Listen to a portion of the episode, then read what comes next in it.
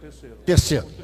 Isso. Estamos começando agora e fazendo retransmissão e transmissão ao vivo para todo o Brasil do que nós chamamos Observatório Trabalhista. O nosso candidato à presidência da República, nosso líder, nossa referência, esse brasileiro que orgulha a pátria brasileira, Ciro Ferreira Gomes, tem dado uma grande demonstração de amor, de prestação de serviço à pátria brasileira, viajando permanentemente o Brasil inteiro, com a nossa pregação cívica, com a nossa pregação do projeto nacional desenvolvimentista, debatendo. Eu costumo dizer que levando o sol para que entre na vida das pessoas a consistência, a consciência de que precisamos mudar o Brasil. Então, eu tenho muita honra pessoal, muito orgulho como um presidente de uma instituição que se sente grandiosa com a sua presença. Ciro, você nos deu grandeza, você nos dá um tamanho para discutir o Brasil com conhecimento, com preparo, com formação, com profundidade. E não tem outra personalidade que represente com tanta, tanta esperança um projeto de um Brasil que seja devolvido ao povo brasileiro. Então, eu, ao falar eh, do amigo, irmão, se me permite chamá-lo assim, eu falo com o orgulho de quem teve um líder na vida, que foi Leonel Brizola, e tem hoje o seu segundo líder na vida, que é Ciro Ferreira Gomes. Eu tenho muito orgulho de dizer isso a meus filhos, a meus netos, que todos também são seus fãs, e que te acompanham. Então, hoje a gente não vai se alongar, eu já me alonguei demais, mas na verdade nós queremos ouvir esse diagnóstico que o companheiro Ciro com precisão faz, e já de antemão te agradecendo, em nome dessa parcela do povo brasileiro, mais de 13 milhões que votaram em você, que acreditam em você, e continuam acreditando que o Brasil tem como dar certo, depende de a gente arejar levar na mente do povo brasileiro um projeto concreto, viável, de nação que se desenvolva, que tenha amor ao seu povo, que seja laica, que seja de todos, que não discrimine ninguém, que não se alimente pelo ódio e que tenha profundidade e experiência para comandar o Brasil.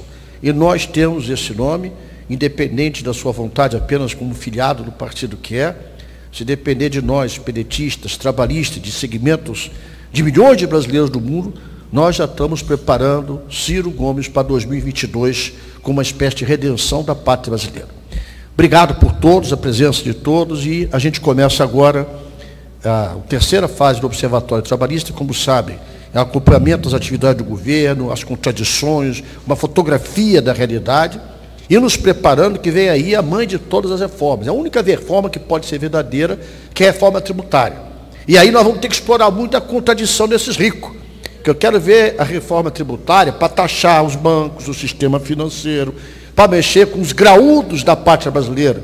Não o que eles fizeram com os pobres, com os frágeis no Senado, que ainda não está complementada, mas que sacrifica profundamente 80% da base da sociedade brasileira que ganha até 3 mil reais. Então é muita honra, muita satisfação e minha gratidão permanente a meu amigo, meu irmão, meu presidente da República, Ciro Ferreira Gomes. Obrigado, Lupe.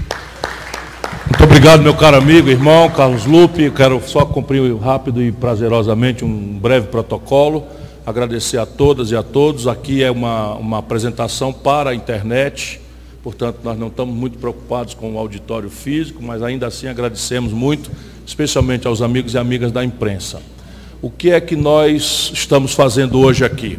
Nós estamos dando sequência a um esforço político de mudar o critério aonde a sociedade brasileira é chamada a refletir sobre os fatos e casos e valores da política. Nós estamos convencidos de algumas questões muito graves. Algumas são impostas por números, outras impostas por uma leitura que fazemos desses números. Número absolutamente irrespondível. O Brasil está completando esse ano a pior década em matéria de desenvolvimento econômico dos últimos 120 anos. Isso é um número físico. Não é, não é que antes dos 120 anos tivesse data pior, não. É porque os dados mais remotos, históricos que nós temos, fazem com que hoje o Brasil esteja completando a pior década. E o Bolsonaro está completando nove meses. Portanto, não é razoável, não é justo, não é honesto que a gente não estabeleça as raízes estruturais dessa crise onde elas de fato estão. Nós estamos completando a pior década dos últimos 120 anos. Para sair disso, nós precisamos ajudar o povo a entender que o problema aqui não é trocar Francisco, Maria ou José por Rita, Pedro ou João. Não se trata definitivamente de substituir pessoas, personalidades, como equivocadamente nossa latinidade acaba nos impondo muitas vezes como traço cultural. O problema é estratégico, é de modelo, é de desenho de economia política, é o modo, é o modelo econômico que, com que se organiza a economia brasileira, a relação do Estado, seu tamanho, sua, seu papel no processo de construção do desenvolvimento e da forma com que o Brasil é inserido na comunidade global, que nem sempre é devidamente explicada na sua centralidade ao nosso povo. Para sair dessa encalacrada, nós precisamos consertar quatro motores, os quatro motores centrais do desenvolvimento econômico brasileiro, que estão no prego, como a gente diz lá para o Nordeste, ou que estão enguiçados, como a gente diz em outras regiões do país. O primeiro motor é o consumo das famílias. Esse motor é responsável por 60% do crescimento econômico do Brasil quando ele acontece. Então, o Brasil, quando consegue crescer, qualquer coisa que seja, 60% da causa desse crescimento é dado pelo consumo das famílias. Ninguém precisa ser Nobel de Economia para entender. Se as famílias consomem, o comércio vende. Se o comércio vende, emprega gente, contrata da indústria. Se a indústria vende, contrata a gente, contrata e compra da matéria-prima e assim a roda da economia gira. O consumo das famílias é uma variável de emprego, renda e crédito. Portanto, hoje esse motor está colapsado e nós vamos tentar demonstrar a natureza objetiva para substituir ódios e paixões, interdições ideológicas exageradas, não é? por inteligência, por botar o povo brasileiro ter direito de uma ferramenta para avaliar como é que vão as coisas. O segundo motor é o investimento empresarial. No Brasil hoje, nós estamos com o pior nível de endividamento das empresas da história brasileira. Nós também vamos tentar demonstrar isso e com a capacidade instalada da indústria brasileira atolada em 66%. Também ninguém precisa ser Nobel de Economia para entender que se eu tenho uma capacidade de produzir 100 geladeiras e só estou conseguindo vender 66, eu não vou abrir uma fábrica nova de geladeira porque não existe mercado, porque eu já, já tenho capacidade de produzir 100 e não estou dando conta porque não tem quem compre. Não é? Nós vamos tentar demonstrar isso também e como superar isso. O terceiro motor é o investimento público. Também ninguém precisa ser grande sofisticadamente economista, não precisa ser, a não ser para entender, por exemplo, que no Brasil hoje há 24 mil obras paradas. Cada obra dessa, não só pelo benefício que causa em saneamento, em moradia popular, em estrada, em ferrovia, em porto, em aeroporto, em canais de irrigação, etc, etc, etc, etc, em abastecimento d'água, em gasoduto, uma série de questões, Cada obrinha dessa emprega 200, 300, 500, mil pessoas. E hoje nós estamos, como demonstraremos, com o pior nível de investimento público da história do Brasil e com tendência a piorar. E por fim, o outro motor da economia é a política industrial e de comércio exterior que não temos mais. Todas as vezes que o Brasil cresce um pouquinho de nada, ele interrompe esse crescimento, porque esse crescimento impõe um imenso aumento nas importações. E quando o país importa muito, a conta em dólar não fecha. E isso acaba fazendo com que a nossa moeda se desvalorize, portanto a gente tem que acompanhar o valor da moeda, a taxa de câmbio, que não é um assunto popular, mas que a gente precisa ajudar que seja popular, porque ele mexe não só no custo de vida, porque a população não compra dólar, tenho repetido, mas come pão. E pão é trigo, e trigo é importado do estrangeiro e paga em dólar. Agora agravado, porque o Bolsonaro não é, autorizou, sem explicação nenhuma, uma importação de 750 mil toneladas de trigo subsidiado dos Estados Unidos, o que vai aniquilar o esforço de triticultura local, especialmente no sul do país. São todos assuntos absolutamente práticos que a gente tem que, pedagogicamente, com paciência, com humildade, ajudar o povo a entender, para que o debate não seja a adoração ou o ódio despolitizada a esse ou aquele líder, porque nisso a irracionalidade, não é, a estupidez, a loucura imperam e o Brasil não aguenta mais é, tratar um problema dessa complexidade com esse nível de leviandade sentimental ou superficial ou despolitizada. Então, o PDT, graças à liderança do presidente Carlos Lupe, esse amigo e irmão não é, que a vida me deu e que tem nos dado todo o instrumental para trabalhar, o PDT está oferecendo ao debate brasileiro esta avaliação por trimestre.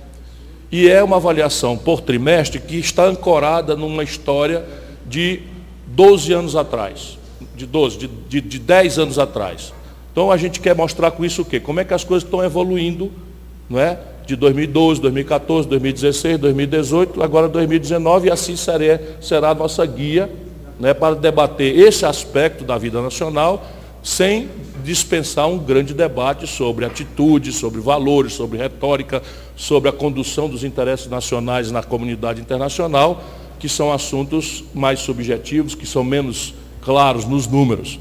Antes que eu comece, eu queria agradecer a nossa bancada, né, que estão Paulo Ramos, Leônidas Cristina, Dilvan, é, é, Paulo Ramos já falei, né, o nosso Mauro Filho já falei, nosso, nosso é, Mário Eringer, o nosso líder André Figueiredo e o nosso jovem talento pernambucano, futuro prefeito, né, o Túlio Gadelha. É, esse trabalho não seria possível, nem muito menos é justo que se tribute a mim. Estão ali também o nosso deputado Salmito, lá, que é um orgulho, é um jovem talento que está surgindo na vida do Ceará, para, para o Ceará e para o Brasil, tem todos os dotes para prestar grande serviço, mas eu queria dizer que esse trabalho não seria feito se não fosse uma grande equipe que tem nos ajudado. Essa é uma equipe liderada neste aspecto pelo professor Nelson Marconi, da Fundação Getúlio Vargas, e o Germano faz a consolidação dos números. Enfim, ao redor da liderança deles, como do Mauro Filho em muitos outros assuntos, especialmente na área econômica, uma imensa equipe de acadêmicos, de intelectuais, de pessoas operadoras da política brasileira que estão nos ajudando não só a montar o critério, mas a ir atualizando permanentemente.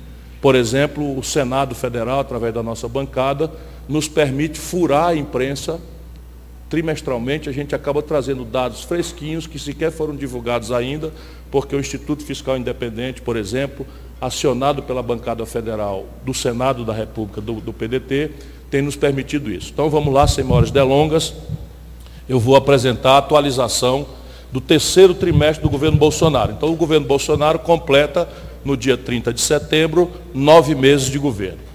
Essa aqui, vou, vou lembrar de novo, só para quem está conosco na internet, esse tudo vai estar disponibilizado na internet.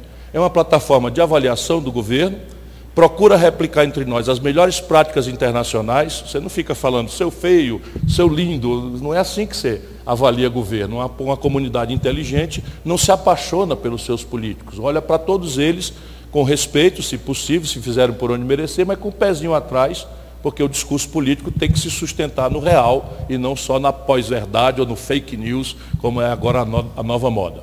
São indicadores trimestrais de economia, saúde, segurança, educação, cultura e vamos agregando conforme a demanda da comunidade. Por exemplo, nós vamos apresentar hoje um dado novo que é para dar conteúdo objetivo a esta passional questão da Amazônia, com interação internacional grave, complexa. Então, nós estamos trazendo os números para a gente ver o tamanho real do problema para nos proteger daquilo ou daquilo outro, conforme seja não é, o ponto de vista uh, apaixonado de quem, de quem não olha as coisas com sua inteligência. Nós estamos tentando com isso produzir um avanço no debate da política e do desenvolvimento do Brasil. É uma ferramenta colaborativa onde qualquer pessoa pode participar, entrar, na, entrar no, nosso, no, nosso, no nosso endereço e sugerir indicadores que, eventualmente, que nós escolhemos alguns aqui, outros já estão na internet. Mas quem quiser, por exemplo, essa coisa do desmatamento foi uma sugestão que explodiu da nossa base de militância, a quem eu quero agradecer. Nós temos a melhor militância do Brasil disparado na internet que está se irradiando para o mundo real. Eu quero agradecer a todas e a todos. Não tem uma enquete que a gente perca mais na internet. Nós estamos ganhando todas. Tem até que pedir calma, rapaziada. Né? Não precisa brigar. Vamos continuar sendo aí os apologistas do equilíbrio, da boa verdade, o que não quer dizer que nós não expressemos a nossa indignação, porque eu talvez seja o pior exemplo né, de moderação quando se trata de olhar as maluquices com que o Brasil faz. Então veja, nós vamos mostrar para vocês hoje esse punhado de coisas. Na economia é onde a gente se detém mais, porque o grande drama brasileiro que pode é, liquidar nossa nação, e isso não é exagero nenhum eu falar, ou inverter completamente e fazer do Brasil um exemplo de civilização para o terceiro milênio, está nesse conjunto de dados, de indicadores, que são uma espécie de termômetro daquilo que é a falta de um projeto nacional de desenvolvimento e como um projeto nacional de desenvolvimento podia subverter dramaticamente essa onda de, de, de, medo do futuro, de desesperança, de depressão, para uma onda de entusiasmo que está na mão da gente resolver. Depois vamos naqueles indicadores que são mais imediatamente comoventes para o nosso sofrido povo brasileiro. Questões de segurança pública, saúde, educação e meio ambiente, volto a dizer, são os números que nós vamos apresentar como um resumo, mas sempre essa plataforma é aberta, poderemos acrescentar outros dados.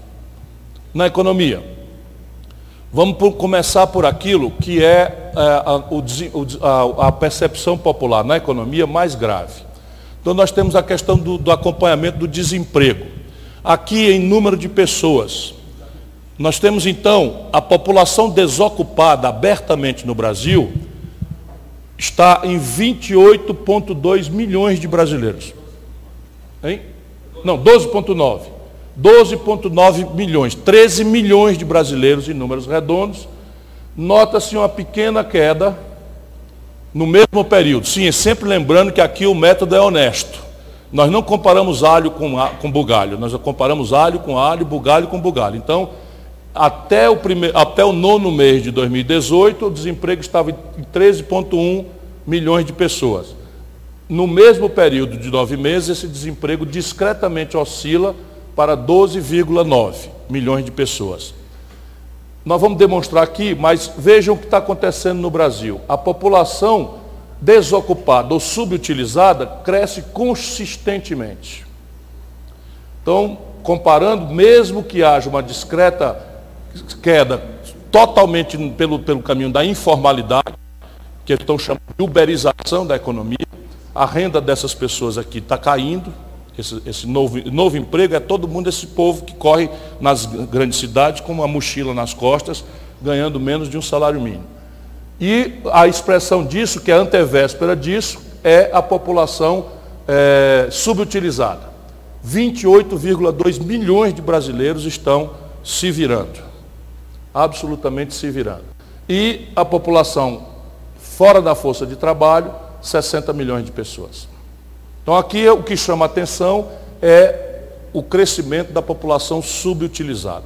Gente que trabalha menos de 8 horas por dia, menos de 44 horas semanais, e portanto está recebendo, a tendência é estar recebendo menos do que um salário mínimo. Adiante, por favor. Esse é o mesmo número, só que agora por percentuais. Ali eram milhões de pessoas. Aqui então nós vamos ter que a taxa de desemprego está em 12,2%, da população economicamente ativa e a população subutilizada está em 24,8% da população economicamente ativa. Isso é uma aberração, porque aquele número é a antivéspera desse. Né? E a, a população que procura emprego há mais de dois anos também está aumentando expressivamente, no caso brasileiro, chegando lá aos 25%. Ou seja, um quarto da população brasileira que está desempregada está demorando mais de dois anos para conseguir um emprego e a tendência está piorando. Adiante, por favor. Aqui nós fazemos uma, uma, uma radiografia dessa mesma questão do desemprego ou do emprego, conforme grupos. Então, o desemprego né, entre as mulheres sobe ou estabilizou-se em 15%. O desemprego entre os negros também está ali na faixa dos 16%. O desemprego entre os jovens de 18 a 24 anos, eu não vejo cor, é 27%. Então veja aqui o exército de reserva potencial da violência. Entre os jovens brasileiros de 18 a 24 anos, o desemprego é de 27 criminosos por cento. E está sem reversão nenhuma. É aqui que o narcotráfico, né, o gavião do narcotráfico, circula oferecendo uma diária de 50 reais, 60 reais, 70 reais, cooptando jovens pobres da periferia do Brasil para logo em seguida morrerem, como nós vamos ver em outras estatísticas macabras. E o desemprego entre as pessoas que não têm ensino médio completo também é mais alto, em torno de 21%. Aqui entre as regiões, faltou os números finais aqui, faltaram os números finais. Mas enfim, a, também o desemprego explode de forma desigual na desigualdade regional brasileira. No Nordeste do Brasil, o desemprego é o mais alto, é 15%. Para uma taxa média nacional de 12%, nós estamos falando em 15% no Nordeste brasileiro. E as outras estão aqui na faixa dos 12% da média nacional brasileira, não é ficando apenas o Sul com uma taxa inferior aos 12% da média nacional. Tipo de ocupação agora. Carteira assinada. Isso aqui é uma tragédia pela primeira vez na história, a partir não é, de, de 2018, pela primeira vez na história, o Brasil já tem mais trabalhadores sem carteira assinada do que com carteira assinada. Só para vocês terem ideia, quando o Lupe era ministro da, do Trabalho, o Brasil tinha 53 milhões de carteiras assinadas. Hoje nós caímos para 36 milhões de carteiras assinadas. Então veja a tragédia. O Brasil já tem da sua força de trabalho e isso aqui é uma variável de reforma previdenciária e tributária absolutamente central. Porque se eu tenho que o eixo central de financiamento da minha previdência é a carteira assinada, pela contribuição do empregador e pela contribuição do trabalhador, se eu estou destruindo a base de incidência mais importante, que é a folha de pagamento, via não carteira assinada, evidentemente que a reforma que falam que é reforma não é reforma coisa nenhuma. Daqui quatro anos, cinco anos, vai se estar falando em reforma previdenciária de novo, em cima da perversidade que estão praticando aí contra os mais pobres. Né? Depois você. Hã? Cadê?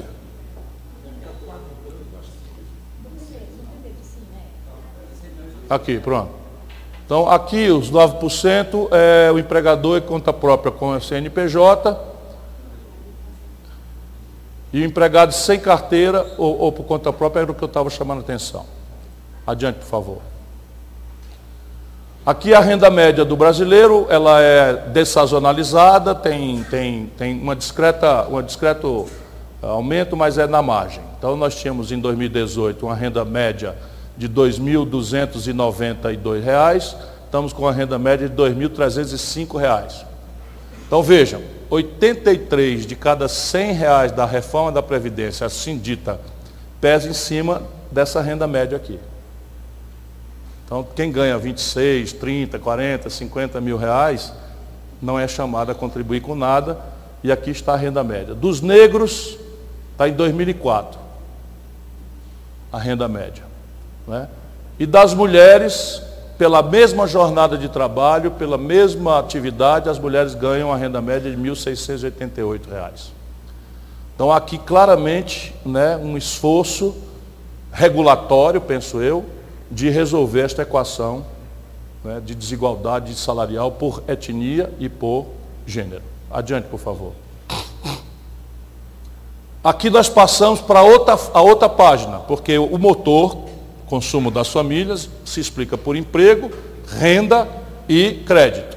Veja o que está acontecendo no Brasil e não dá mais para adiar esse assunto ele tem sido um assunto tabu porque não interessa ao setor financeiro brasileiro acabar com essa nova escravidão, que é a manutenção em estágio de humilhação coletiva, com nome sujo no SPC, 62 milhões e 700 mil brasileiros. Está crescendo, ó. O governo Bolsonaro está piorando o nível de pessoas físicas inadimplentes é, no nosso país. Isso aqui não tem solução via mercado.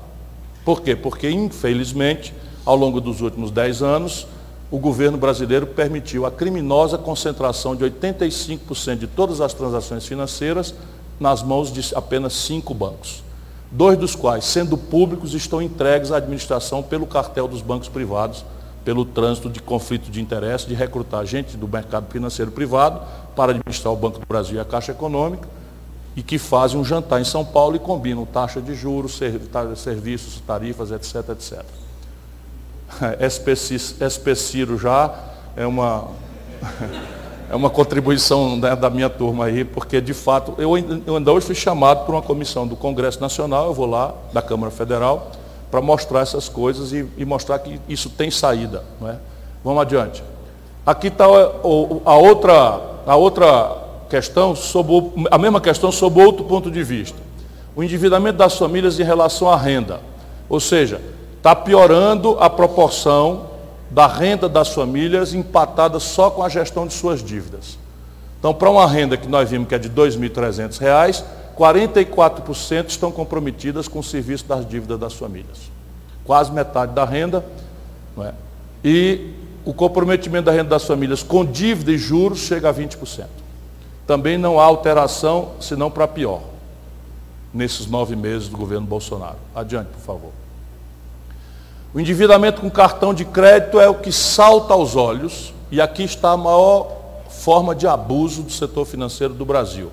As famílias estão especialmente endividadas na pior modalidade de crédito, sob o ponto de vista do custo do crédito, que é a taxa de, juros do crediário, do, da, da, do crédito rotativo do cartão de crédito. Então, nesse momento, 78,6% do endividamento das famílias é com cartão de crédito.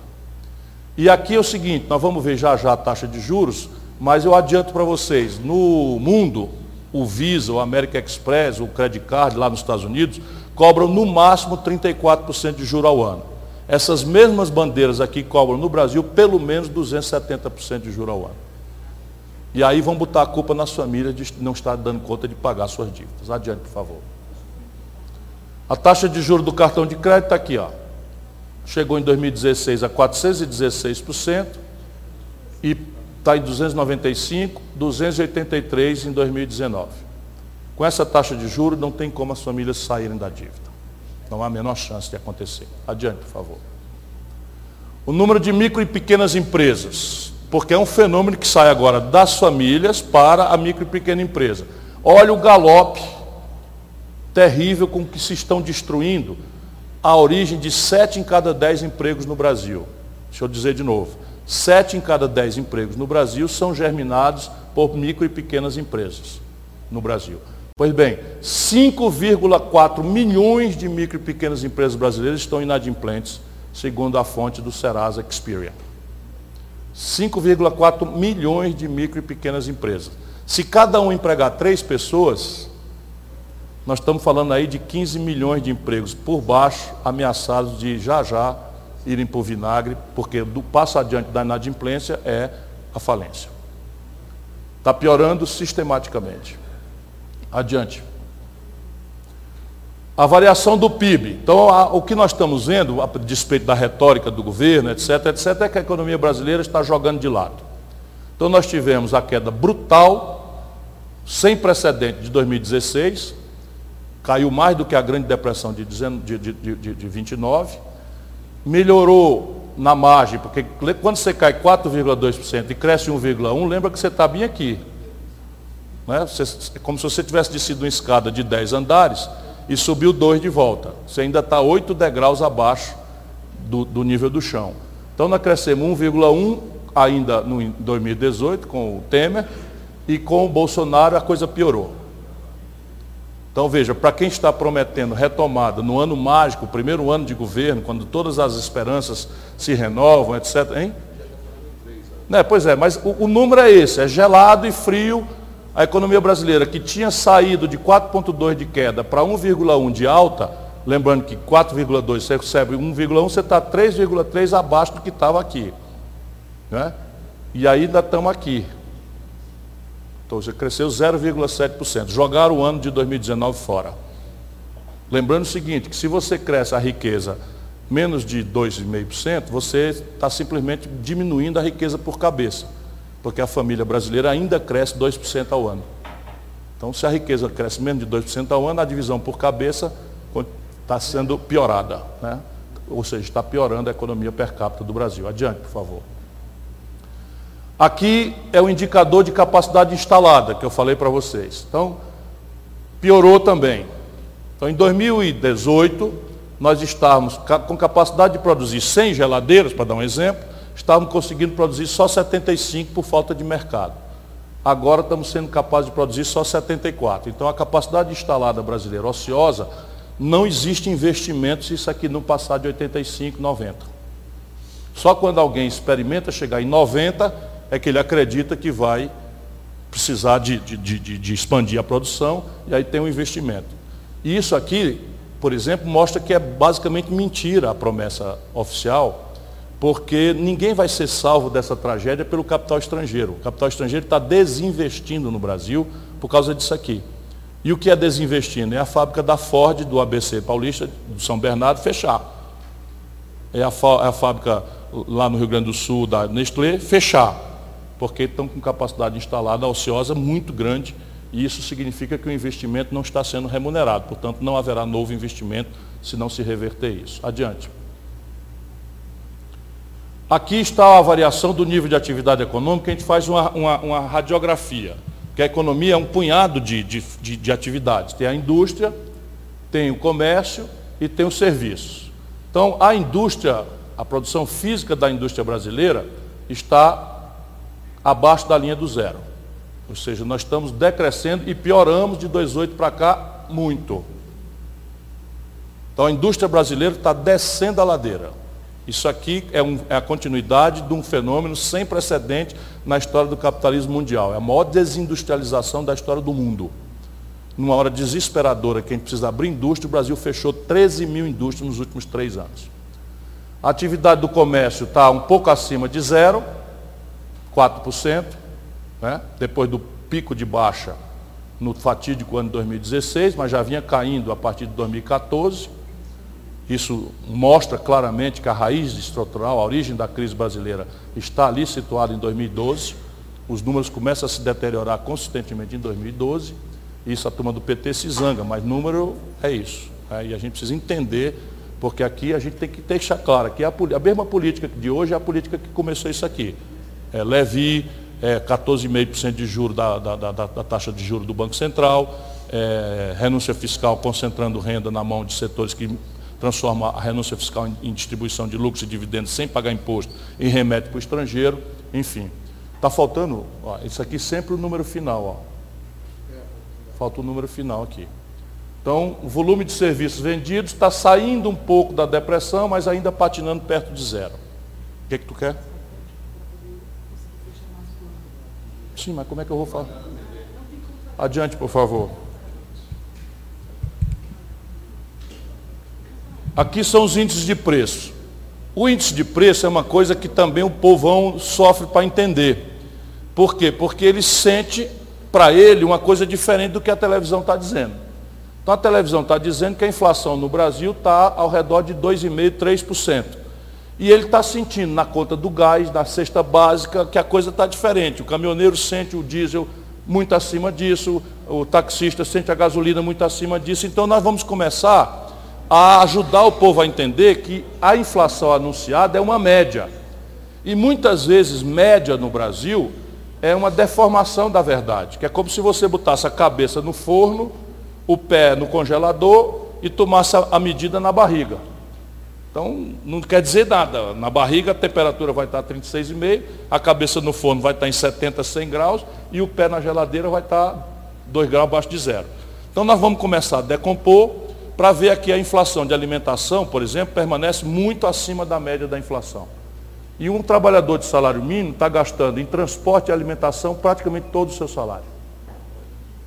E se botar, botar energia, que também está subindo acima da inflação, aí você vê o tamanho da perversidade, que é o anúncio oficial do, do, do Bolsonaro de que vai congelar o valor do salário mínimo até 2021.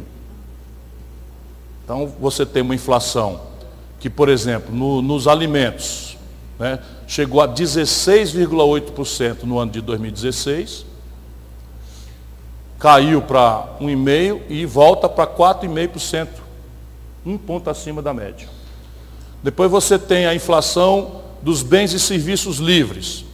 Ele tem uma depressão em 2016, aí volta a subir muito pesadamente, depois volta a cair, mas ainda está acima da, acima da média brasileira, 4,5%. E bens e serviços monitorados são essas coisas que o governo administra. Preço da gasolina, preço do, do, da, da, energia elétrica, preço da tarifa, da, da, taxa de, de, de, de esgoto, por exemplo, também está aqui numa faixa ao redor de, de 3%, 3,5%. Acima, além, por favor. Agora nós vamos para o outro motor, que é o investimento público. Então, como é que vai o investimento público? E isso é uma variável da receita que o governo arrecada versus a despesa do governo para dentro de si mesmo, seus custeios e para fora o investimento. Então, aqui nós estamos acompanhando. Em números atualiza atualizados, isso aqui é valor constante, tirado a inflação já, como se fosse tudo calculado a preço de hoje. Então, nós estamos chegando ao seguinte: a receita total do governo é 1 trilhão e 27 bilhões. Ela cresceu discretamente entre 2018 e 2019, mas muito discretamente a receita. Então, sob o ponto de vista de receita, nós diríamos que está estagnado. E a despesa primária, ou seja, aquilo que o governo gasta, menos os juros que ele paga para a dívida, cai também muito discretamente. Então você vê o país num arroxo fenomenal, o efeito é quase nada cai de 904 bi para 892 bi. Quase nada o efeito prático é, da, do, do, do, do, chamado austeridade com que o Paulo Guedes faz a sua retórica. Né? Isso. Não cai nada, não cai coisa nenhuma aqui. Né? E depois você tem a receita líquida, que é aquilo que se disponibiliza para o governo depois de fazer as transferências. E aqui você tem 840. Nesse período, portanto, nós temos um déficit de 52 bilhões de reais. Ou seja, o resultado primário negativo vem se mantendo, comparando nove meses com nove meses. Então nós temos aqui um déficit que projeta 130 bilhões esse ano, porque já está consolidado um déficit de 52 bilhões no, em nove meses. Adiante, por favor. Aqui nós vamos olhar como é que, esse, é, como é que o, o gasto do governo é radiografado. Então você vê, o investimento, que é o que o governo aplica fora do próprio governo, ou seja, o que é não custeio, não juro, não amortização de dívida, é aquilo que ele gasta para fazer uma ponte, para fazer uma estrada, para fazer um hospital, etc., está despencando desde o ano 2014. Vejam o que é está acontecendo aqui. O pior investimento da história do Brasil. 24 bilhões. A proposta de orçamento que foi mandada para Vossas Excelências é de apenas 19 bilhões de reais. Quanto é que o Ceará vai investir esse ano, Maurinho? O ano que vem? 3 bilhões. O Ceará, o estado, um dos estados mais pobres, vai investir 3 bilhões de reais. A União Federal está estimando investir 19. Vocês veem o tamanho do desastre que está acontecendo com o nosso país. Aí você tem saúde, você tem uma queda que está se percebendo nos orçamentos, ou seja, entre o volume crítico já né, de 2016, nós tivemos 2018 75, até aqui, comparando o mesmo período, Bolsonaro está gastando 4 bilhões a menos em saúde. Então é a pior execução orçamentária em saúde pública. Nós vamos ver já já o efeito disso prático. Em educação, está despencando, já de um momento em 2014 de 33 cai para 16 bilhões, comparado com 2018, 19 para 16. Então o país está com o pior investimento em educação da história. Pior investimento público em educação da história do Brasil. A Bolsa Família, LOAS e abono salarial, que é esse triângulo aqui, está mais ou menos estável, porque são uma espécie de despesa vinculada. E é esta despesa que está mais ou menos estável que o governo está atacando com a reforma da Previdência. Adiante. Aí aqui nós temos a mesma lógica em ciência e tecnologia e segurança pública, porque nós destacamos como centralidade do Brasil. Veja o que está acontecendo com ciência e tecnologia. De 4,9 bilhões em 2012, nós despencamos para o pior investimento da história sem comparação. Nosso astronauta está em Marte administrando um orçamento de 1,9 bi contra 4,9 bi em 2012, a valor constante. Né? Isso aqui explica, por exemplo, que 80 mil bolsas do CNPq não estão sendo pagas, explica que é o pior orçamento, é, enfim, é, no, no, nos, nos, nos, grandes centros de excelência tecnológica do Brasil, como o projeto Sirius, para dar um exemplo. Em segurança pública, nós estamos mais ou menos estáveis. Mas aqui, ó, não mudou coisa nenhuma a segurança pública. 2018 investiu 2,1, 2019, 2,1 bilhões. Raciocinemos, o Brasil elege, o povo brasileiro elege a segurança pública como um dos seus três mais graves problemas. A retórica oficial do Bolsonaro era segurança pública, moralização, etc, etc, etc. Não há tradução prática nenhuma, simplesmente está investindo o mesmo valor que foi investido em segurança pública pelo, pelo, pelo Michel Temer, o que é absolutamente. É, hein? Como é? E pela Dilma em 2014, isso. 2016 cai para 1,7, 2012 1,9. Ou seja, não há prioridade de segurança pública, é só conversa fiada. Né? Adiante, por favor. Aqui nós vamos examinando toda hora que o governo não paga a conta, quer dizer, a conta do dia a dia, que tem um déficit, esse déficit, esse buraco, vai para a dívida dele próprio, que é a dívida de todos nós, que é hoje assustador. Olha o que é está acontecendo no Brasil. A dívida bruta, que é um conceito correto, porque a dívida bruta é a dívida que o governo tem que rolar todo dia.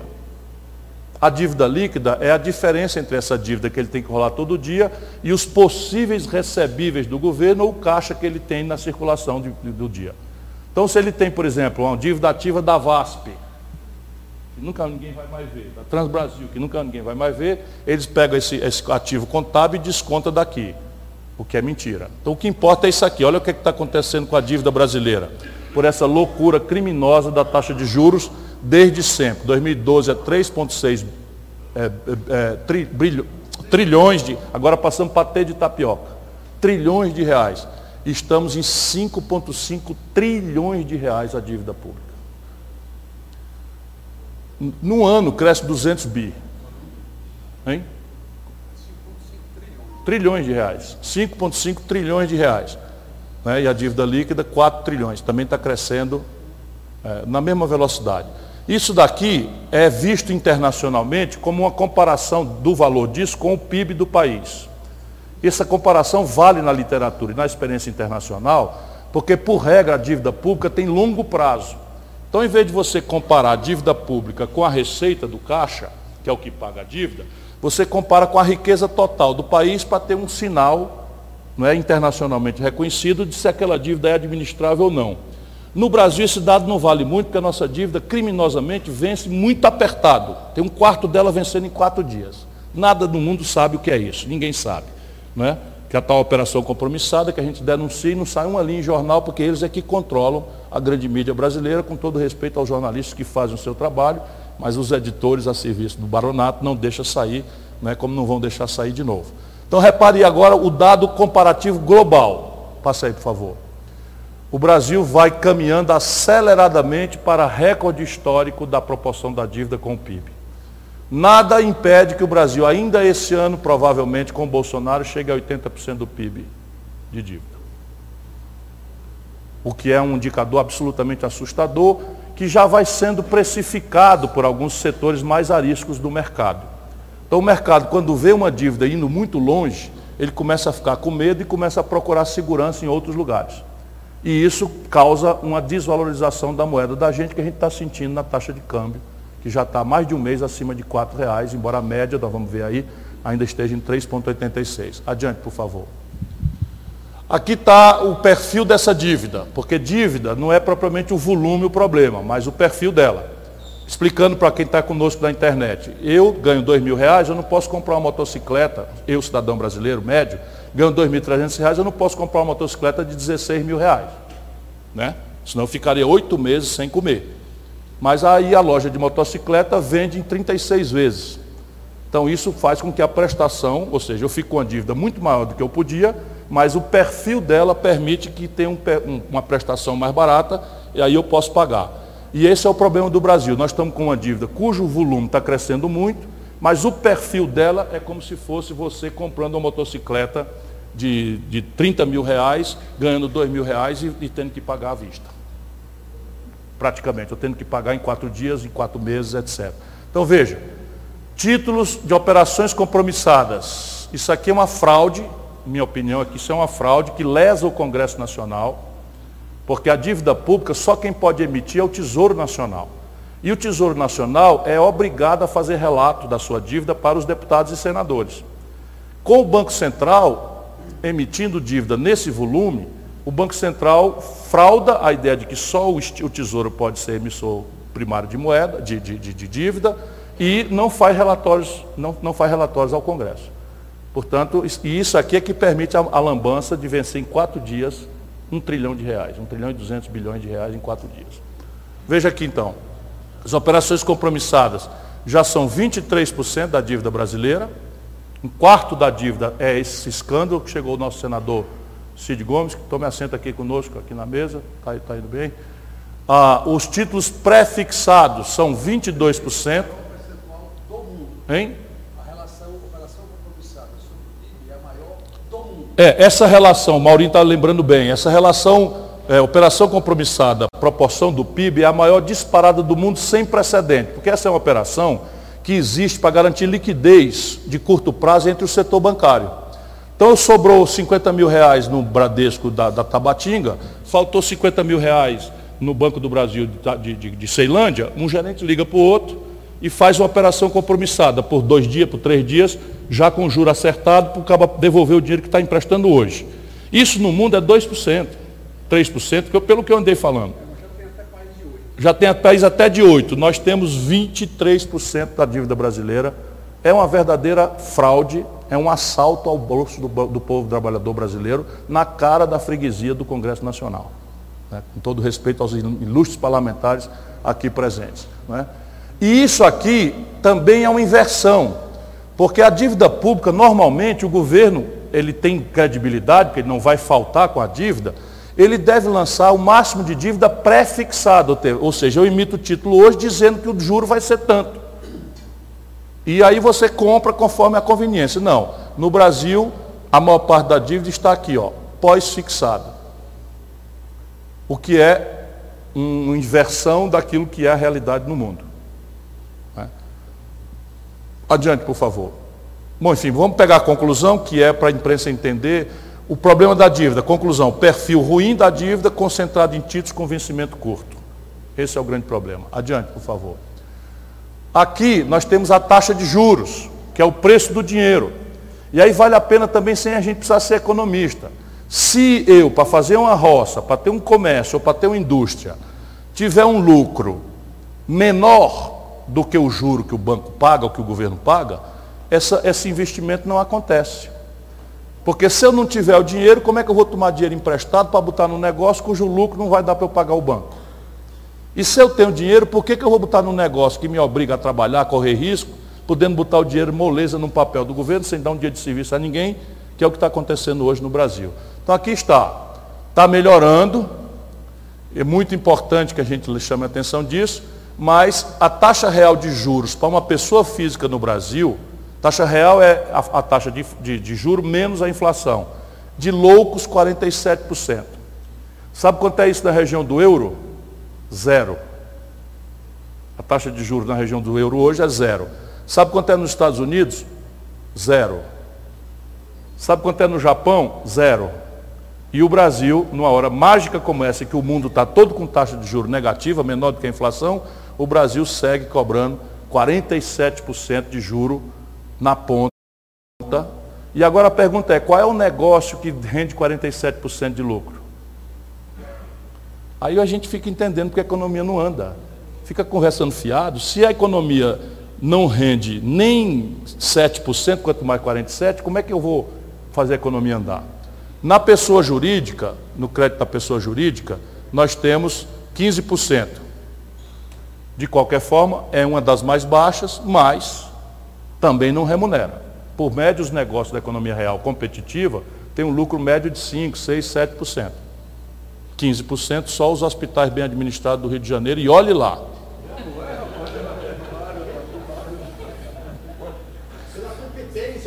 Naturalmente. Agora repare, a taxa de juro oficial, vergonha para as esquerdas brasileiras, o Jair Bolsonaro está pagando a menor da história. Então aqui nós não estamos para falar mal, nós estamos para ajudar a iluminar o debate. Então a taxa de juros Selic, que é a taxa básica de juros da economia, com Jair Bolsonaro é a menor da história. Só para vocês terem ideia, a metade do que a Dilma pagava. No melhor momento. 2%. Isso é uma vergonha para o pensamento progressista brasileiro. Mas vocês vão ver que, aliás, já dá para ver aqui, que pouco importa que a taxa que o governo estabelece como piso, porque o cartel dos bancos não quer nem saber, ó. Ele capta a 2 e, e, vende e, e, e empresta a 47. Adiante. Pessoa jurídica, 13% de juro, pessoa física, 45% de juro. É o spread, que é a diferença entre a Selic, não é isso? A diferença. Não, entre o custo, custo de captação e o custo de empréstimo. Isso. Então é eu chamo de spread, que é basicamente a diferença entre o que o banco paga para captar e quanto o banco cobra para emprestar o dinheiro. Então essa diferença é a maior do mundo também no Brasil. Sem rival. Sem rival. Adiante, por favor. Aqui a tragédia que nós já tínhamos percebido antes de qualquer imprensa ter dito, nós percebemos que aconteceu no Brasil uma inversão histórica para a literatura mundial. Simplesmente no Brasil, chegou ao cúmulo a partir da, do desastre de 2016, 2017, nós chegamos ao cúmulo em que o volume de crédito para a pessoa física é maior do que o volume de crédito para as empresas. Entenderam? Quer dizer, você tem. É a única, a única vez na história do capitalismo mundial em que o, a pessoa física tem hoje 1 trilhão 870 bilhões de reais de volume de crédito praticado e a pessoa jurídica 1,43 trilhão de reais. E vejam que as curvas estão piorando. O que é um sinal abrupto, grave, profundo de depressão econômica difícil de ser revertida, porque só o crédito expandido para a pessoa jurídica é que explica o investimento. E, portanto, a, a expansão da economia e, e do emprego. Adiante, por favor. A taxa de câmbio, como eu tentei explicar e vou repetir de novo, a gente precisa ajudar a popularizar esse assunto, porque a proporção do valor da moeda brasileira com a moeda estrangeira de circulação acreditada, que é o dólar, não só mexe com os preços da nossa vida, porque, por exemplo, o governo Bolsonaro, agravando uma tendência que vem do governo Temer, está com um terço das refinarias da Petrobras parados. Ou seja, a refinaria Duque de Caxias no Rio de Janeiro, e Dilvan, está enferrujando, porque está quase um terço dela, mais de um terço dela parado, sem produzir. E o Bolsonaro está importando quase 200 milhões de barris de gasolina, óleo diesel, querosene de aviação, produtos de refinaria do estrangeiro. 80% disso dos Estados Unidos. Dolarizando, portanto, o preço do óleo diesel. A política de preço da Petrobras está dolarizada. Então fica o caminhoneiro, coitado, zangado com os governos, fazendo greve, acreditando em conversa mole do Bolsonaro, vota em massa no Bolsonaro, e a política é a mesma. Por quê? Porque o óleo diesel agora subiu a taxa de câmbio, sobe o óleo diesel. Subindo o óleo diesel, sobe o, frete. A economia não tem carga e aí não tem como repassar o frete. Aí eles pedem um tabelamento. E o tabelamento não funciona e é na, na mão oposta ao, ao discurso liberal. Tudo por estratégia de engordar a especulação que controla as ações não, não votantes da Petrobras. Molecagem, o Brasil é um país sangrado por todos os anos. Mas aqui está o preço médio da taxa de câmbio, é o maior da história. O preço médio da taxa de câmbio a valor constante é o maior, quer dizer, não é o maior da história, porque depois do desastre do Fernando Henrique, essa taxa foi bem mais alta. Né? Mas agora está aqui. 3,86 é a média. Nós já estamos com 4,10, 4,12 há mais de um mês. Portanto, no próximo Observatório Trabalhista, nós vamos ver essa média crescendo. Repare uma coisa, esse aqui é o ano eleitoral, 2018. No ano eleitoral, uma tradição no Brasil, por insegurança dos mercados, sabe lá quem que vai ganhar, não sei o que e tal, as pessoas se refugiam na taxa de câmbio. Portanto, é um momento de crise. Nós estamos com a taxa de câmbio pior do que o momento de instabilidade eleitoral. O que revela, apesar da propaganda oposta, uma radical deterioração da confiança empresarial e, da, e do mercado financeiro no manejo da economia brasileira. O que quer dizer encarecimento da vida do povo, é, por, esses, por, essa imediata transmissão do preço do dólar para os, as comidas, os remédios, as consultas médicas, as consultas de, de, dentista, porque todos os insumos, os meios de diagnóstico médico é tudo dolarizado. Adianta, por favor. Aqui é a balança comercial. Então vocês vejam que o Brasil está mais ou menos estável, mas a proporção do comércio exterior brasileiro está caindo. Estão caindo as exportações, que no melhor momento de 2018 chegou em 158, em 2012 161 bilhões de dólares, caiu para 149, ou seja, está caindo a proporção das exportações brasileiras. Nós vamos já já ver a radiografia disso. E as importações não estão no pior momento, mas estão aqui em 117. O saldo, que é a diferença entre um e outro, está mais ou menos estável, mas a, proporção do valor está caindo. Não é? Adiante. Aqui é outra tragédia brasileira. Quanto mais agregação de valor você faz no seu país, melhores são os empregos, melhores são os salários e mais valiosa é a venda que você faz para o estrangeiro. Quanto mais matéria-prima você exporta, menor é o valor, menor é a quantidade de emprego, menor é o volume de salários e de impostos que paga. Então o Brasil está simplesmente indo ladeira abaixo. Os manufaturados brasileiros, que já foram 12% em 2016 das nossas exportações, caíram para menos 8%. E os produtos primários também estão caindo, as brigas do, do Bolsonaro já estão começando a ter efeito, é, árabes retraindo compras, chineses retraindo compras, europeus retraindo e vão aumentar muito a retração por restrições ambientais e o neoprotecionismo, tudo foi avisado, que iria acontecer quando eles assinaram descuidadamente o acordo Mercosul-União Europeia, eu sabia e anunciei aqui nessa plataforma que os europeus iam começar a pôr grave centralidade na questão ambiental para ter o pretexto, diga-se de passagem, justo, porque o Bolsonaro está fazendo tudo errado nessa área. Né? Então veja a tragédia aqui. Né? Tanto as exportações, as duas estão caindo, mas a exportação de manufaturado está sumindo, ou seja, o Brasil está exportando só matéria-prima. E matéria-prima não paga a nossa conta. Todos os celulares nossos são em dólar. Toda a química fina dos nossos remédios são em dólar. Todos os meios de diagnóstico médico são em dólar. Já mostrei que os combustíveis, um terço já são dolarizados. É, todos os bens de capital da nossa indústria são dolarizados, etc, etc. Toda a nossa eletrônica, toda a informática, toda, enfim, tudo que agrega valor, o Brasil está importando. Resultado, daqui a pouco uma crise. Por quê? Porque milho, soja, Uh, petróleo bruto, minério de ferro in natura, não paga a conta de eletroeletrônico e, e, e química fina e coisas sofisticadas. Adiante, por favor. Aqui está a proporção entre primários e manufaturados na produção brasileira, nas exportações brasileiras. Como se repara, caindo os manufaturados e crescendo a proporção dos, dos meios de coisa. Isso aqui é um sinal daquela brutal desindustrialização que é a dizimação da indústria nacional brasileira. Adiante, por favor. Aí isso vai para uma conta que é todo o dólar que o Brasil tem que pagar para o estrangeiro e todo o dólar que o Brasil recebe do estrangeiro em todas as rubricas. Seguro, frete, turista que vai, turista que vem. Então isso vai para uma conta chamada transações correntes. Está se aprofundando gravemente o buraco da conta corrente do Brasil em dólar.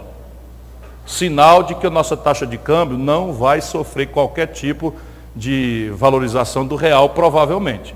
Porque isso aqui é a mãe da desvalorização do real na prática.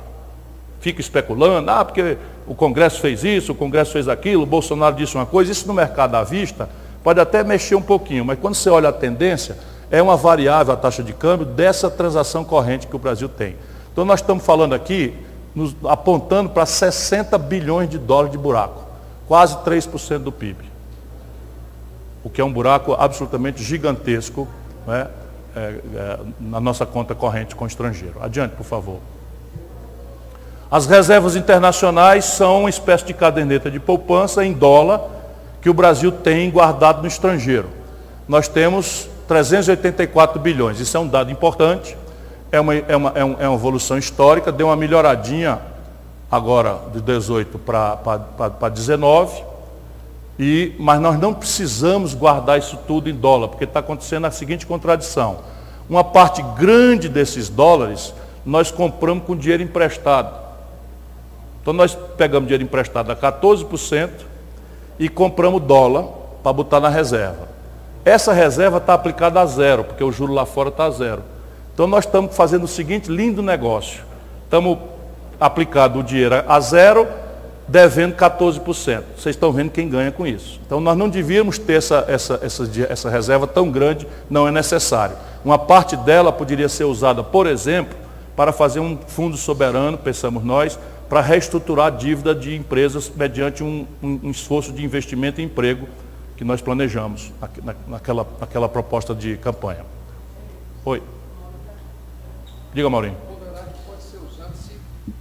Se o valor foi construído com dívida, a outra opção, presidente, pegar esse excesso e abater dívida, porque isso tem um custo fiscal anual de 50 bilhões de anos entre essa diferença, pago por nós contribuintes. É isso. Ou seja, você não tem nenhum sentido você ter essa caderneta. É como se você tivesse uma caderneta de poupança com dinheiro emprestado do agiota. Ninguém precisa ser economista, entendeu? Então a parte dessa caderneta de poupança você pode perfeitamente pegar e pagar o agiota e se livrar dessa dívida. Sendo que no caso brasileiro, a diferença de juro a gente paga com o dinheiro dos impostos que não tem para a educação, para a saúde, isso que o Maurinho, mais uma vez, corretamente me, me, me ensina, nos ensina. Adiante. Segurança pública. Já mostrei o número do investimento e agora vamos às consequências. Aqui há uma boa notícia. Né? As mortes violentas, os assassinatos, estão revelando uma tendência de queda no Brasil. Não é uma coisa desse governo, mas é justo, porque se tivesse explodido, nós íamos responsabilizar o governo naturalmente, ainda que ele pudesse produzir explicações. Mas repare, 2016 nós anotamos 61 mil homicídios no Brasil. Em 2018 caiu para 57 mil. É, uma, é um genocídio. Mas a revelar que está caindo é muito importante. E agora, até junho, está certo esse asterisco aqui, que é só lembrar que esse número de 2019 é até junho. Até junho nós tivemos, aspas, aspas, aspas, apenas 21.289 homicídios. Se nós dobrarmos isso, nós estamos indo para 43 mil, o que é bastante menor do que 57 mil. É um número absolutamente envergonhante para um país como o nosso, mas há uma tendência aqui. Eu quero atribuir uma fração disso ao governo Bolsonaro, porque acho justo e honesto. O que, que eu quero atribuir? Vem da nossa experiência no Ceará. 20% dessa queda em 19 foi produzido pelo Ceará. Porque o Ceará derrubou em 57% os homicídios. Como é que aconteceu isso no Ceará? Nós mudamos a política, o governador Camilo Santana, e nós temos muita coesão política, nós mudamos a política de enfrentamento das facções criminosas.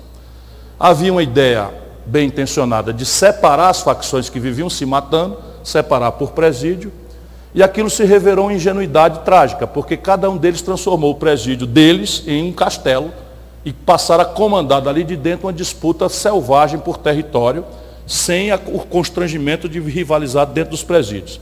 Então foi feito um trabalho, uma mudança completa do, do, do mapeamento dos cárceres do Ceará, das, dos presídios do Ceará, e nós conseguimos que o governo federal nos desse 63 vagas nos presídios federais de segurança máxima, coisa que eu reclamo há mais de 10 anos, que são os líderes das facções criminosas de São Paulo, do Rio de Janeiro e que chegaram em Fortaleza, mandando no crime a partir dos presídios de São Paulo, do Rio de Janeiro, de Fortaleza, de Natal, com acordo com autoridades, como aconteceu em São Paulo.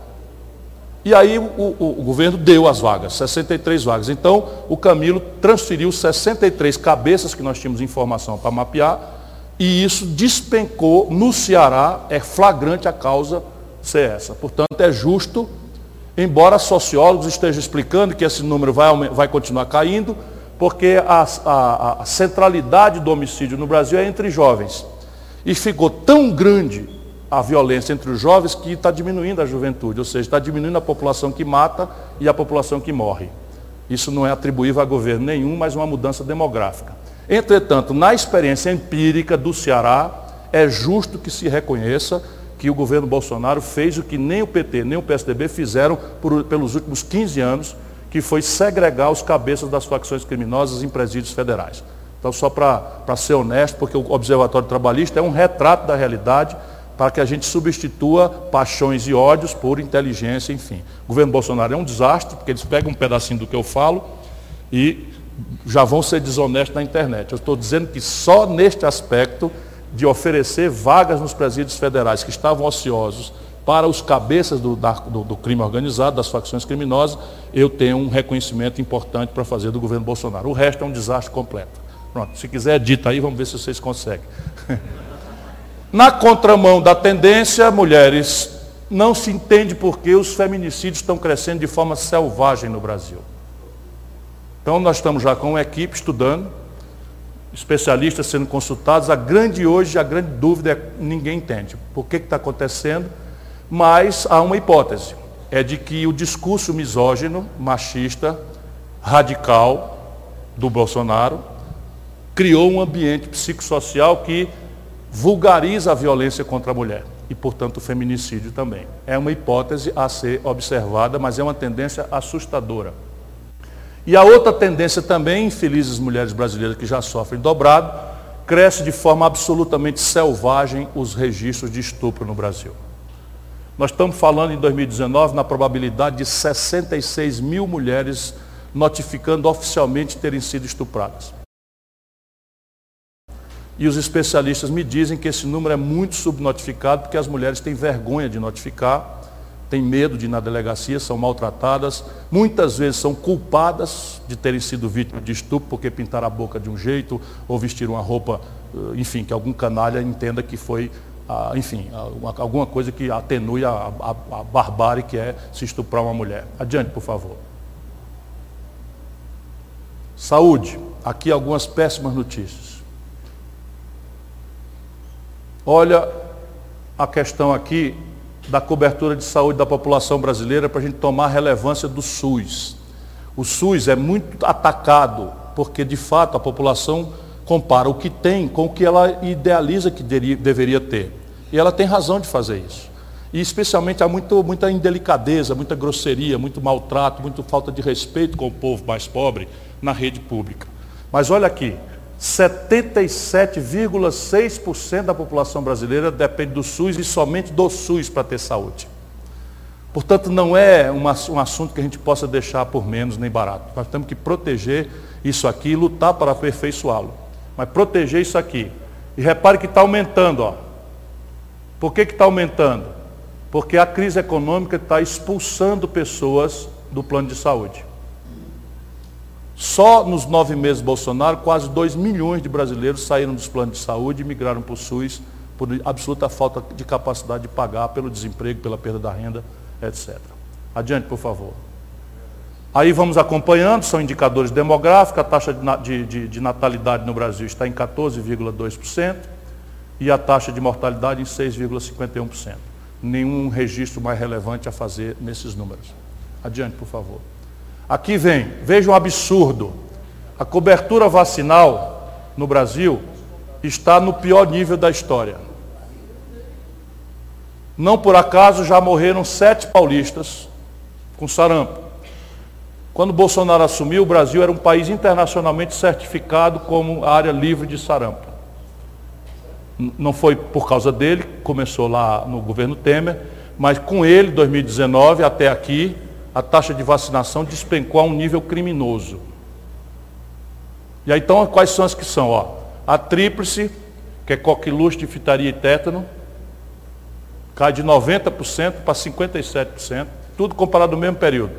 Nós estamos arriscados a poliomielite, que está erradicada, eu, no meu governo, nós comemoramos a erradicação da poliomielite, eu fui governador de 90 94, cai de 86% para 51%, a meningite de 86% para 53%, hepatite A e B de 86% para 53%, e o número absoluto de imunizações cai de 114 milhões, que era praticamente universal, para 32 milhões de pessoas. Isso aqui é um verdadeiro crime que está puxando de volta a possibilidade de doenças revogadas no Brasil, e nós precisamos iluminar esse debate, porque isso aqui não é um escândalo para o modo de escandalizar das coisas da nossa grande mídia.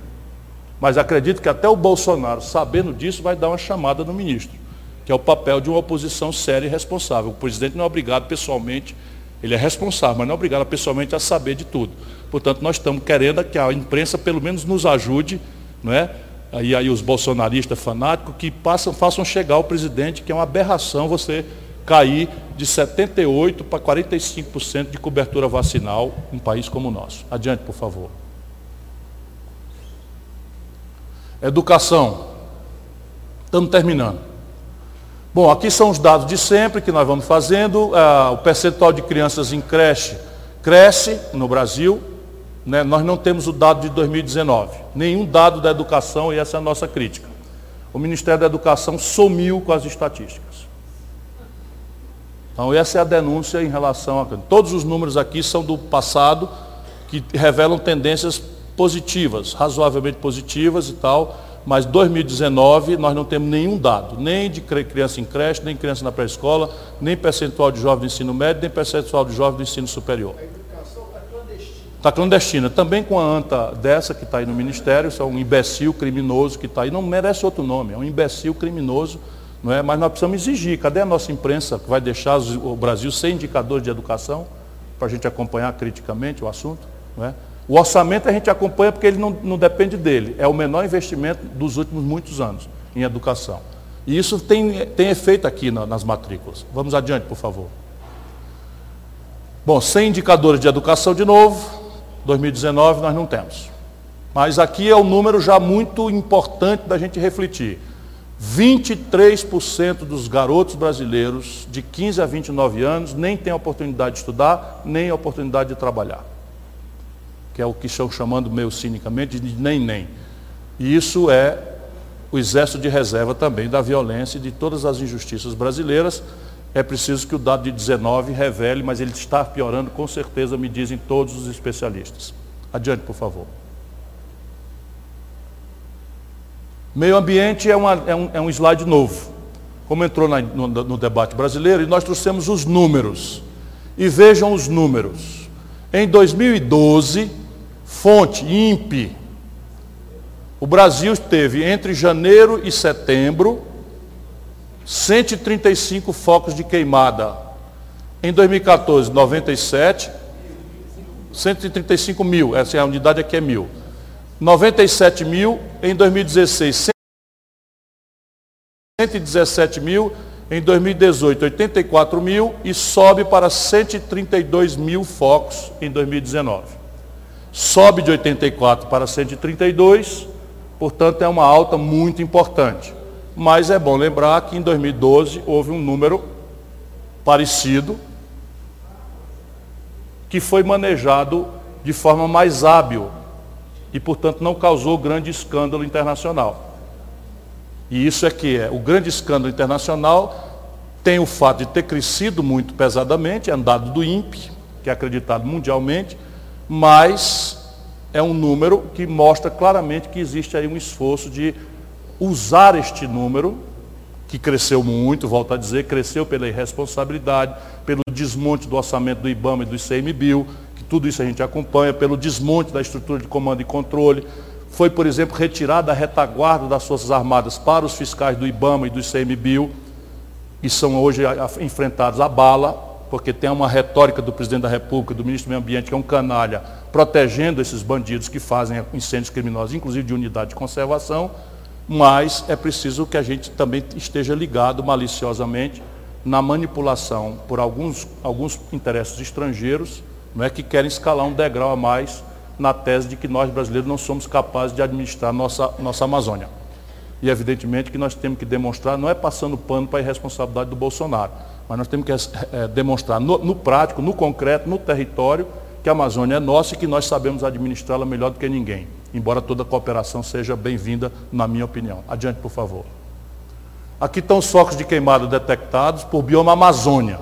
Nós separamos as queimadas do Brasil para só o bioma Amazônia. De novo, nós temos agora o pior da história. Então é fato que ah, os focos de queimada, 62 mil mil focos de queimada no bioma amazônico é o maior da história, que aconteceu no ano de 2019, graças à irresponsabilidade do Bolsonaro. Sobe de 47 para 62 mil. 47 mil para 62 mil focos de queimada. A fonte, de novo, é o insuspeito INPE, respeitado mundialmente. Adiante, por favor. Área desmatada na, na Amazônia Legal, em quilômetros quadrados. Também é importante a gente ter o, ser dono desse dado. Então, o Brasil desmatou em 2012 4,6 é, mil quilômetros quadrados. Em 2014, 5, quilômetros 5 mil quilômetros quadrados. Em 2016, 8 mil quilômetros quadrados. Em 2018, 7,5 mil quilômetros. E em 2019, 6,8 mil quilômetros quadrados. Então, é, parcial, claro. Nós estamos sempre trabalhando dado parcial. Os outros são anualizados. Os outros são ano cheio, tá certo? Então nós vamos acompanhar. É, tem que ter um asterisco aqui, tá certo? Tem que ter um asterisco aqui. Então vamos só para a imprensa especialmente. Esse é o ano cheio, esse é o ano cheio, esse é o ano cheio, esse é o ano cheio. Esse aqui é até setembro, até agosto. Até agosto.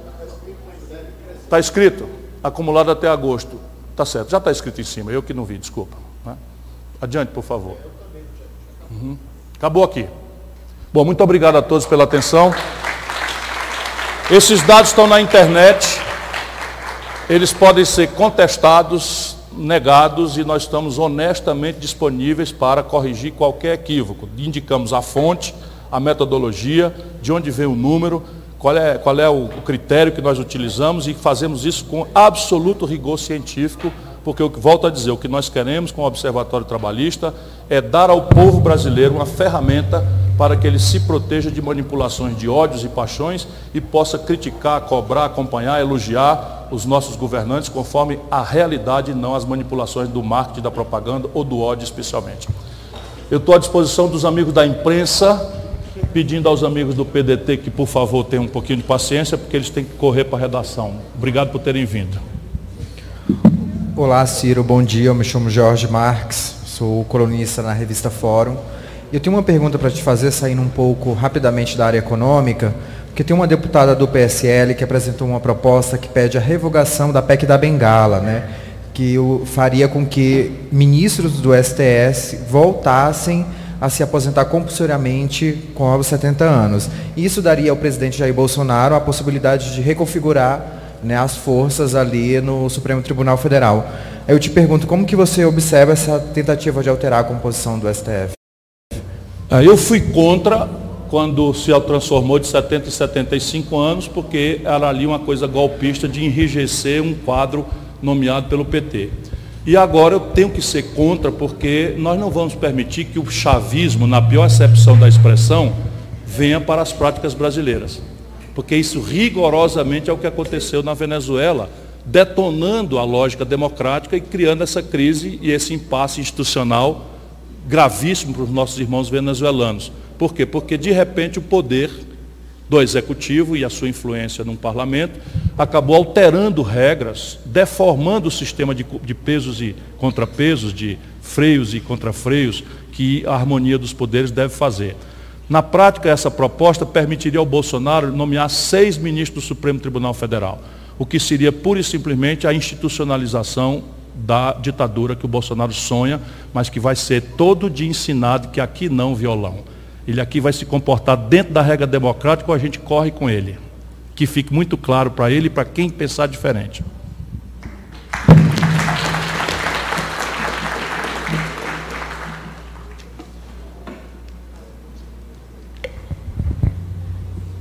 Bom dia, Ciro.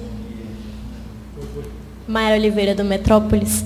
É, o senhor reconheceu que a segurança pública melhorou no governo Bolsonaro Perdão. Que os dados, os casos os de homicídio é, abaixaram, diminuíram.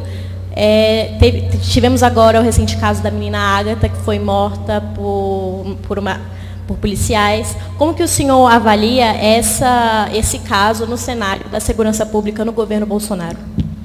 O governo Bolsonaro, de novo, eu lhe mostrei com números, não está dando nenhuma prioridade à segurança pública.